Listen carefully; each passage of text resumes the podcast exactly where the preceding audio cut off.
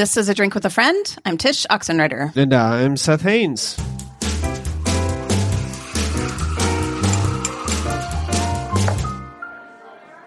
All right, Seth, what you drinking this afternoon? Well, I am uh, drinking coffee. It's not Mm-hmm. even coffee worth talking about. It's back to the old, the old Office swill from the from the old Keurig. It's just office coffee, yeah. And if you were here, I would buy you a free cup of office coffee. No, thank you. That's okay. How would you feel about that? yeah. Um, I don't know. I would feel a little like you're trying to send me a message, like don't stay long or something. Yeah, maybe maybe Yeah. that- maybe I'm trying to send myself a message. Don't stay long. Right. I don't know. Who Don't knows? stay long. Mhm. Who knows anything anymore? Uh, what are you drinking? Well, um, you're to blame for this because I'm drinking athletic greens. Do you remember? Do you still drink this stuff? Yes, I do. Okay. It's, it literally changed my life. Well, my kids call it mom's sludge, and Okay. there's reason for it because it looks gross. It Um, does. And I wouldn't say I sip it like a cocktail or something, but it's not bad. Like the taste grows on you. And it, in, I don't know if this is an age thing or what, but it genuinely makes me feel better. like I feel better drinking it. You can feel you can feel it kicking in, can't you? Yes, I feel it kicking in and it's fast and I don't I don't know how to describe it other than it's not bad and they are not a sponsor although I wish they would be cuz they're not cheap. But uh, I like them and I recommend them for my So if anyone, mid 40s if body. yeah, I mean, if I think I've heard also people in their mid thirties and mid twenties and mid teens say the same thing. Probably. I mean, it's Probably. just supposed to be really good stuff, and there's a whole lot of like science behind it. Actually, I, I don't know if you've done the deep dive yet. Have you done that? Nope. Nope. I I Oh. mean I keep meaning to. It's so good. It's so good, and um, the the research is like it was created for athletes and to to you know you know improve peak performance and do all these things. And um, I 100% believe it. Most of that Yeah. stuff, I'm like, oh, that's what we call in the legal field puffery, which means it means means nothing, right? It's just Yeah. like a way to like puff up your brand. But on this one, I kind of believe it. It's so good. Yeah. It's super good. Yeah. Yeah. So, right. Well, good. I'm glad you're drinking. Recommended. it. Yeah. I am. And I'm going to start off our chat just explaining that if I sound different, it's because I'm in a different place. I'm in my neighbor's house, uh, who are lovely and have graciously invited me and Jenny to come over because we're getting a new roof at our house, which is very exciting, but it means it is the loudest place on earth right now. Well, I mean, before we kick off, I, I mean, I, I hear what why you said you're in a different location, but the truth is you're in an underground bunker, isn't it? It looks like it. You know what? I'm going to go ahead and say this um, because these neighbors are so lovely. I don't think our demographics cross much at all, but my neighbor is a podcaster and he's got a Oh. pretty pretty sizable following. His show is called Tornado Trackers. He's a professional storm tracker. Shut up. That's a real Get thing. him in the room. Can we talk to I him know. right now? I've actually thought about it would be really fun to have him on because he is such a cool guy. Um, so yeah, his job. Like, well, here's the thing: it's hard to schedule him because he might be available, and then the next morning there's some sort of tornado 500 miles away, and he's off. So his wife is very patient, but he's cool, and his show is called Tornado Trackers. So people should listen to him. But I, I can't guarantee you'll like it if you like the show. It's not exactly a Venn diagram of audience. Anyway, Well, I don't know. I listen. I think that's completely fascinating, and I Mhm. am 100 percent for that guy. So I may start listening to his his podcast. Yeah. And you know, t- tornadoes, Tsh, are like people. they Uh, travel around the from one place to the next and with every move they make they broaden their horizons sure. that was it was a really good try to segue but i don't think it worked No, that's Yeah. okay. That's yeah okay. so what are we talking Uh-huh. about today Tsh Well, we're going to talk about travel, but not just like travel in a boring, like we all know what it's like. And so let's get into the how to's. We're going to talk about why it matters, but not in a weird, like we're going to make you feel guilty for not uprooting the kids and going all over the place. We're going to talk about travel for normal people. And I guess in particular, travel as an as an art, as a sacrament, or not a sacrament, as a sacramental practice, and what it means to go on a pilgrimage. Because I'm endlessly fascinated with the concept of a pilgrimage versus just like a vacation or a trip. Um, and I will not bury the lead here. The reason we're going to talk about this is because our upcoming trip to Tuscany right now during May 2022. You can um, register for it at $250 off if you register be- between now, when you're listening to this, and May 31st. And the trip is already pretty affordable. Like it's literally cheaper than the trip I lead to London, my literary London trip. It's cheaper than that. So it's a really good deal. And that's why we're talking about this. But And there's some really I'm- good people going. There are some ama- some of you amazing listeners Mhm. are going, and we're super stoked. Yeah, there's 20 something people going already, which is crazy. Um, it's bonkers. it's bonkers, but there's still room for more, and we would love to have you. And so I'm not going to bury that lead and pretend like I'm just going to pull that out like an infomercial. That's a real thing. But that's not also why we want to have this conversation. We also just want to talk about it because we like this topic.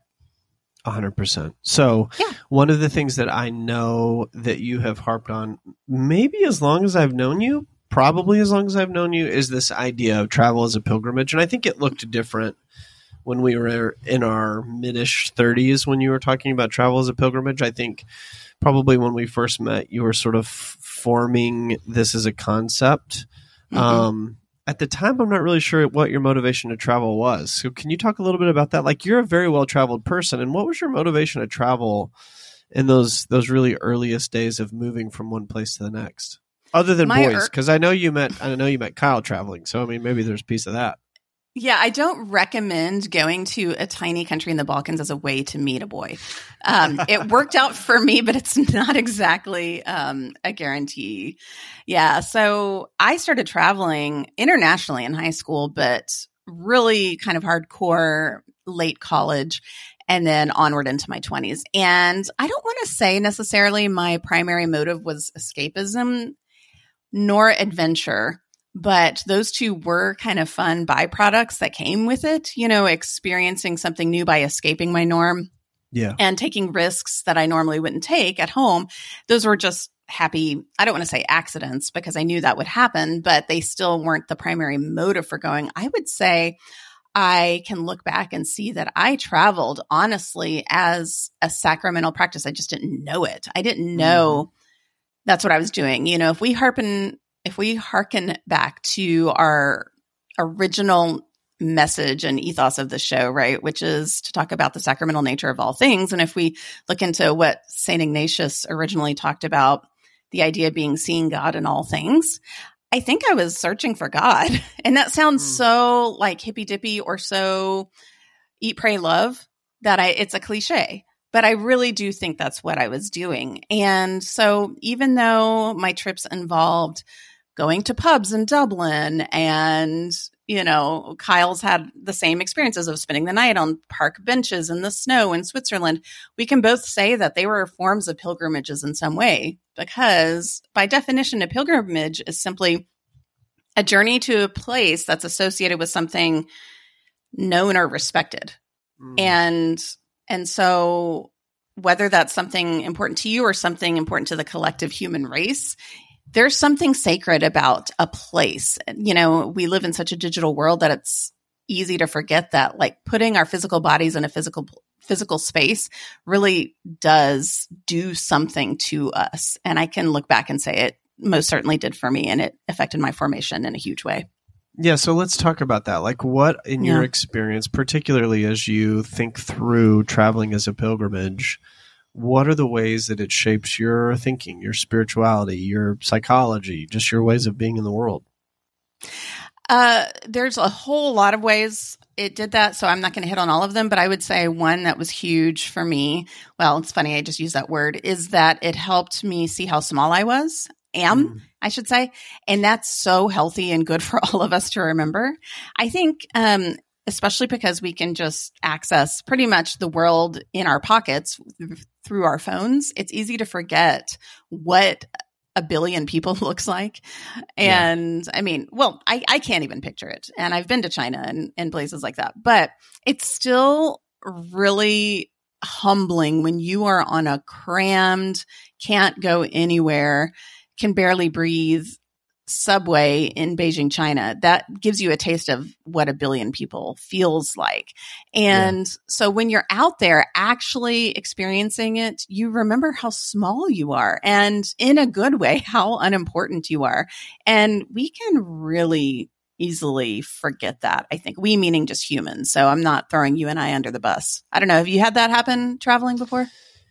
Yeah, I think so. I mean, um, I, I mean, it, in certain ways, in various ways. For me, it's less about the humanity and it's more about the the vastness of a particular landscape. So those moments of smallness have come, you know, when I was looking at the Rockies or when I'm staring across, you know, um, hundreds and hundreds of years of olive fields in Italy. You know, you're looking at this like mm-hmm. ex- expansive visual history that's laid out before you. It makes you feel small, or um, when you're standing on the, you know in front of the ocean, or or whatever those things are. For me, um, the travel is more a celebration of the goodness and the beauty that's in the world through human creativity. So mm-hmm. that's that's really the reason why I love to travel. I love to see people in their element that don't speak the same language as I do, that don't, you know, follow the same routines as I do, doing something that brings life and joy. And for me, a lot of times that's through cooking. I, I experience that big time uh, through cuisine. Um, mm-hmm. So I love traveling down to South Louisiana. It's probably my favorite place to go in the world. And when I travel down to South Louisiana, you're surrounded by people who sort of speak with an affectation that's way different than anywhere else in the South, and right, um, you eat food that is otherwise would, would would probably gross you out anywhere else in America, and um, you know we we spend time down in the marshes down there, and you see landscape you otherwise wouldn't, and watch people, um, you know, troll and fish for their nightly catch and their nightly dinner, and it just live mm-hmm. in a mm-hmm. totally different routine, a totally different timeline and time, you know, schedule, so to speak. And that's the kind of stuff to me that really affects me when I'm traveling is just expanding my view of the way humans live. Uh, I yeah. remember there was this moment. Um, I traveled to to Ethiopia. It was would have been probably seven years ago, five seven years ago now, and I'd been several times. But on this particular trip, we were going to um, this you know little village um, where we had some friends who lived, and and we we walked into this village, and it was probably ten o'clock at night, and they had this big fire pit, and on the fire pit they had this massive disc like wok, right? So it was like mm-hmm. a wok, but it was huge. It was just sitting on this open fire pit.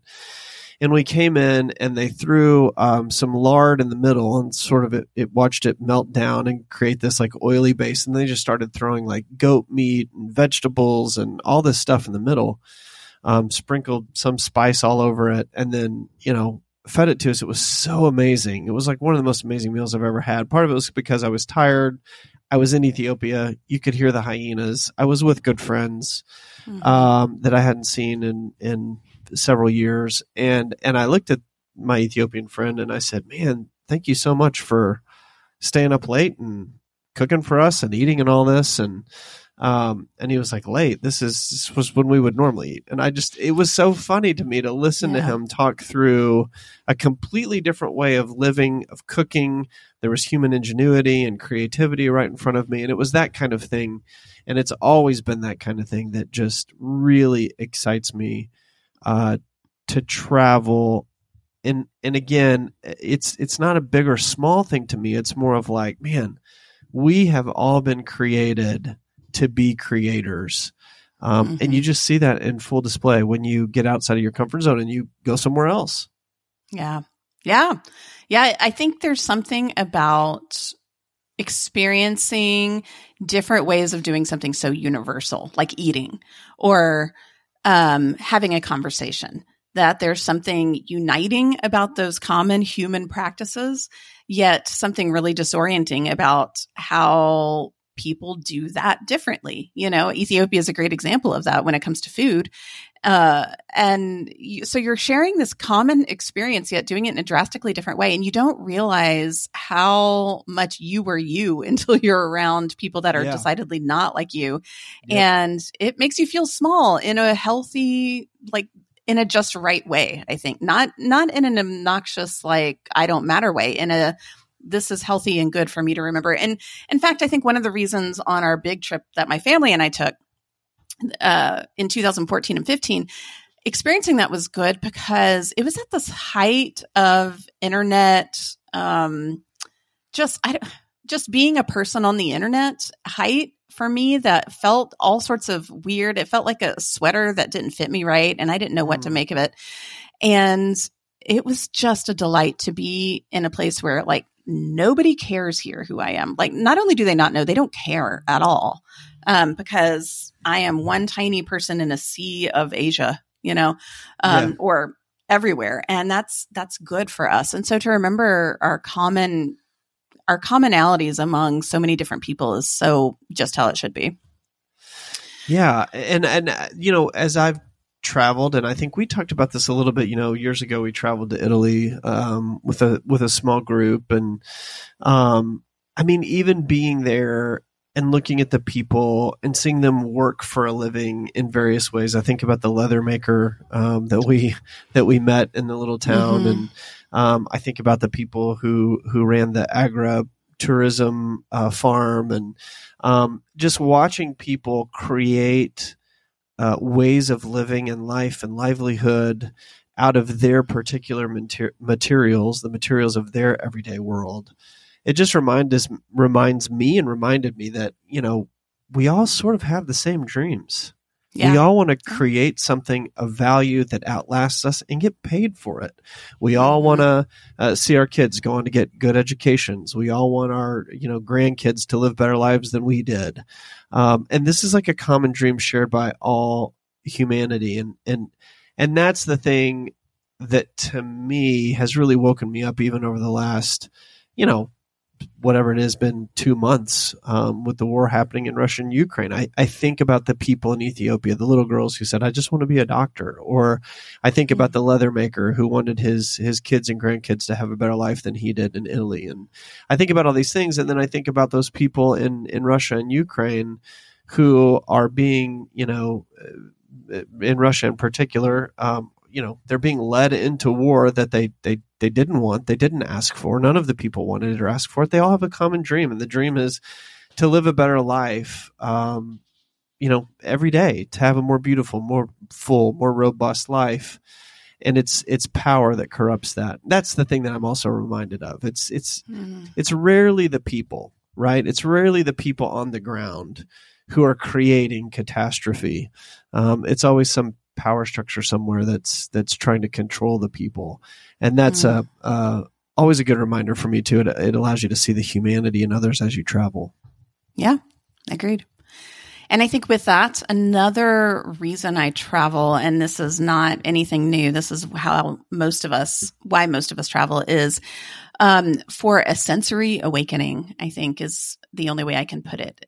it. We've all experienced it where we, we've heard that our place of, you know, where we live, yours place and mine in particular, Seth, um, is lovely. You know, it's really pretty Yeah. here. Oh, you've got good Yeah. food, you've got good art, you've got good whatever it is, but you kind of forget because you're just used to it. It's it's like asking a fish to describe water. And there is something jolting about taking yourself out of where you are and putting yourself somewhere else that has completely different sensory input. Uh, and Italy, I can't think of a better place on earth, probably, that does this well when it comes to tapping all five senses.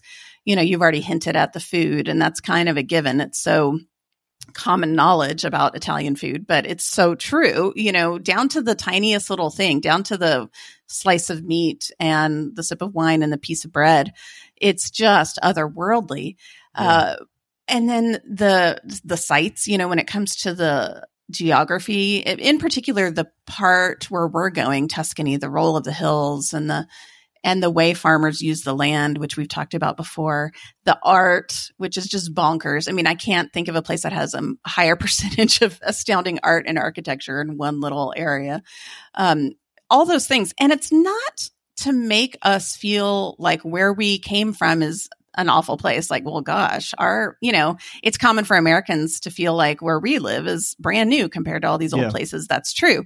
But um, I really like what Terry Pratchett, the writer, talks about when he when he talks about travel. He says, um, "Why do we go away? It's so that we can come back, so that we can see the place we came from with new eyes and extra colors, and the Mm. people." And and then the people see you there differently. Coming back to where you started is not the same as never leaving. And so for me, I love to leave to experience those things so that when I come back, I appreciate them more. And it's not because, Yes. like, gosh, I was just in Tuscany. Now I'm in boring old Georgetown. No, it's because it's like, oh my gosh, art is everywhere. It's amazing. Yeah. Yeah.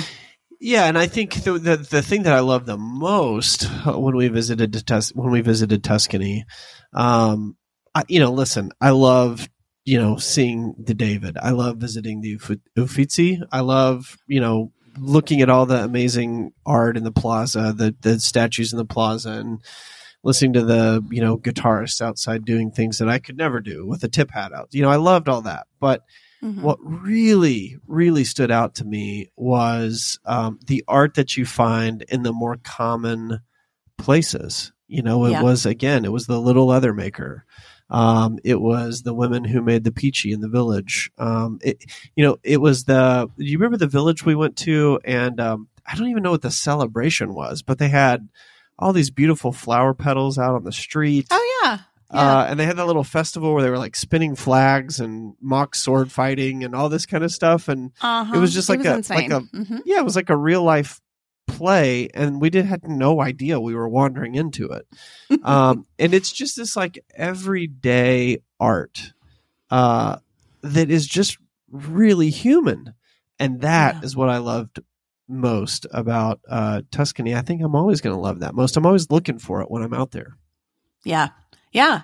And and I think it's such a inviting pocket of the world that allows you to just partake of that. You know, this is a place that the way they live is art.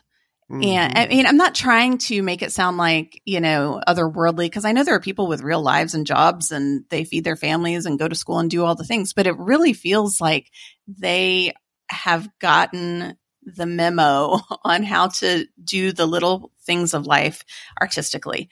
Um, when it comes to, you know, gelato, when it comes to the curve of the streets and their tiny little villages, um, the Mhm. way they use time, you know, we've talked about that a lot, but how they are slow going. You know, I remember when we came back um, on our family trip and there was a sign out that just said like uh, to a shop like closed for two weeks for a family wedding. Like they just left. And to them that was more important than making a profit for those two weeks. Right, right. and i love that. I love that. It's such a good lesson for us yeah, it's it's weird too. Like I, I I remember thinking at one point, like, how do you close your shops down from like one to four, what you know, whatever it is, every day, and then Uh-huh. open back up at night, and all of a sudden, you know, it's like six thirty or seven when I want to be taking a nap, and you guys are, you know. Running a uh, running a full time business, you know that that should have been in my mind shut, you know, two hours ago. It's just everything is different, and yet everything is is so the same, you know. So yep let me ask you that's this: right if you if somebody were going to say, you know, why should I travel? Let's say why should I travel to Tuscany as a as a particular question, but like why should I travel? Mhm. Why should I spend the time to travel? Because I don't know about your family, but I came from a family where you traveled for summer vacation. Um, but we kind of always went to the same places and we knew all the stuff and um, you just kind of visit that place over and over again. But outside of that, we didn't really travel. So why travel? Yeah. Same with me. I hardly went anywhere growing up. I think the farthest we went from Texas was Colorado. And then I traveled on my own internationally, and that's where I got the bug. But exactly the same. I didn't grow up with this, um, you know, high view of the place of travel in our lives. Um, so here's the thing there is a, there is something about place, right? We live in specific places and times, and this affects who we are and what we do and how we relate to God and other people. And there seems to be a picture of God embracing people and places and tying them together all throughout human history. We see this in all sorts of ways. Um, and so place matters. We're affected by where we're from and where we live, where we raise our family, and that's a good thing. We can't separate that. You know, we're we're actual bodies. And so the ground underneath our feet matters. Places Yes. matter. And it's good to recognize that in our life. And I think one of the ways we recognize that is, like I was saying earlier, is by leaving it. And the reason is because what a pilgrimage is, as I said at the top, is um, it's intentionally going somewhere. It's an intentional journey to a place associated with something that matters. And in the case of something like this, I think it's a journey to a, I mean, I, I want to call it sacred place because of the history there, the um, significant it, significance it has on the rest of the world, and because when we travel together, even those of us who are on this side of the trip strangers, I have every, you know, intention of making friends on this trip. Um, mm-hmm. Those conversations become sacramental practices as well. And so there's something yeah. about the uniting of people and places where we have meaningful conversations and meaningful places that change us whatever reason that happens, there's, you know, Elizabeth Barrett Browning, the 19th century poet, when she says, Earth is crammed with heaven and every bush, yeah. a common bush afire with God. Yeah. But only he who sees takes off his shoes. The rest of us sit around and pluck blackberries. I think having those conversations in very particular places that are singular, meaning like there's only one David in the world, there's only one field outside, you know, the monastery San Antimo, where we would have a picnic in the yeah. world and having yeah. conversations big and small. You know, we're not talking about like now let's open up and and have our biggest life stories. They can be about a really good book you read that you want to recommend to someone else because you think they would love it and that'll change your life. Yeah. And I think now more than ever, two plus years into a lot of isolation, we are craving that connection with other people, even among people we don't really know. Yeah. How about you? No, I agree with all of that 100%. And I, yeah. T- to me, it is really, uh, you know, the why travel question is a question of why human. I mean, this is right. this is a very uh, hu- it's a huge part of what it means to be human is to understand each other, to learn, to listen, to get to know each other, to understand that we all want to some, you know, varying degrees. We all want beauty. We all want goodness. We all want truth. We're all on that quest together. And some people answer those questions about what is truth, what is beauty, what is goodness differently. But every time I'm around someone else who answers it in a different way in a different area of the world, I get a little piece of epiphany. And I think truthfully, I get a hmm. little piece of what it means to see um, everybody is made in the image of God. And so mm-hmm. to me, travel is is really answering the question like, what does it mean to be human? And why are we human? And yeah. how do we operate in the world as humans? Um, mm-hmm. And so I, I just like, I encourage everyone that can travel, even if it's not to Italy. You know, maybe you can't jump on a plane. I realize that that there's a very small percentage of people who can do that, right? right. But but most people can travel 60 miles away 100 miles mm-hmm. away you know most people can go to a different region or a different area or find somewhere within their existing region that's outside of their frame of reference and and just people watch and people listen and talk and share stories and kind of get to know each other so i think about for instance uh, you know, here in the Ozarks, there's this thing called War Eagle. Do you know about this? You know about War Eagle? No. So War Eagle is this craft fair that is ridiculous. As some people I'm sure listening to this know about it. It's uh, it draws people from all over the country. Um, it's very you know craft heavy, which I am not. Um, I'm not into like chickens on checkerboards and quilts right. and you know this sort of thing. Um, and that's the kind of person it draws. Lots of American flags. Um, probably a lot of people who voted for candidates that I wouldn't vote for. And um, but when you go and you uh, see all of these people, mostly conservative, mostly older, gathering together for a common purpose, and it's oriented around uh, really amazing artistry. And and even if it's not your artistry, like it's still artistry and and beauty and goodness you just see them as humans. You don't see them yeah. as an opposition party. You don't see them as people who want to tear down the fabric of America. Um, hopefully, they don't see me as an opposition party. They don't see me as wanting to tear down the fabric of America. Um, you don't see each other necessarily for your particular theological views either. you just see each other as human. And at the end of the Mhm. day, I think that's the most redeeming thing we can do in a freaking insane world is stop, Yeah. Go somewhere else and see the people in the other place as human. Yeah. Yeah. I mean, if we think of a pilgrimage having to do with mindset ultimately, right? And that that's what makes it different than perhaps a break or a, vo- a vacation. Um, a pilgrimage is the expectation of meeting God, you know, meeting God on the road, um, in nature and, and especially the people, seeing the divine put in every person all all of us. And that can happen by going to you know your grandmother's childhood home. Yeah. or it could happen in the Sistine Chapel. And and both matter and both are significant. And That's right. if you can go to either one it's such a blessing. And so that I think is ultimately our invitation of like would you like to come and see the divine in all things uh, with us this summer and that's what I just love about travel. And that's what gets me so excited about getting to finally go again after several years of us Yes. not. Yes. So if people want to go on pilgrimage with us, what can they do? yeah. All they have to do is use the link in the show notes of this episode. And and it's at tshoxenreider.com slash travel or trips. I forget. One of those two. I'll put the link in the show notes. That's great. Um, and they don't have to do anything. I double checked. There's no like special code or something. It's just $250 off right now. Wait, it can't it so can't be that easy, Tsh. Isn't there Oh, a requirement of putting down that your child is collateral or uh, giving a Yeah. blood sample? Is, is there's got to be more than that? Right. Now is when we turn into an infomercial, right? But wait. No. But there wait, there's more. Right. That's no, really and truly. All you have to do is sign up. And I will be honest, I know like four people on this trip, maybe. I think I think maybe four.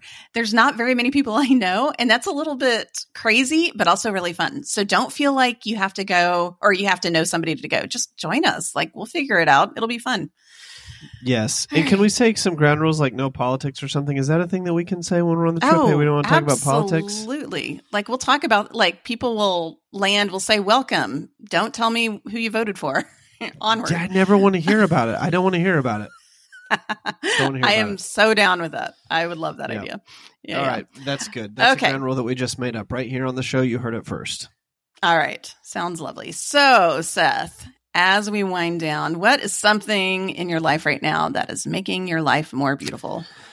Well, mm, more beautiful is tricky, as we've always talked about how the darkness sometimes can be beautiful. Hello, darkness, my old friend. Yeah. um, so you know, earlier this year, I finished up finally Station Eleven. We talked about this, right? we did. We yeah. I love the book. It was Mhm. just so, it was so well done in so many ways. It was jaunty and poetic and vicious and utterly human and very beautiful. And so I wanted to finish it because I knew that um, the series was out the the the television series was out on HBO, and so I wanted to watch it, but I wanted to finish the book first. Come to find out, I didn't need to finish the book first. Now, I am not telling anyone not to read the book first. However, the uh, series has been described by its creator as a quote aggressive adaptation. Do you know what that means, Tsh? Aggressive adaptation? My guess is it's very loosely similar to the original Yes. text. Okay. Correct. The bones you will recognize. The Ah. actual details, no, not not there. Very different. And I was Okay. remarking to Amber last night that somehow this show is the same as the book.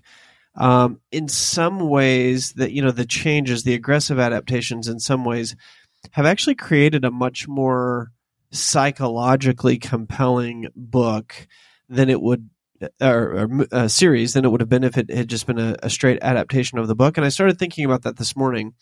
And my conclusion is that when you read stories your brain fills in psychological gaps like your Hmm. brain fills in these details it like lets the the the character sort of breathe and and experience the world and you kind of create some backstories that maybe weren't there or, surf, or fill in some gaps which is why i think so many of us that are huge novel readers and love to read novels will interpret stories differently, right? Or catch different things in stories because of the way our brains are filling these psychological gaps.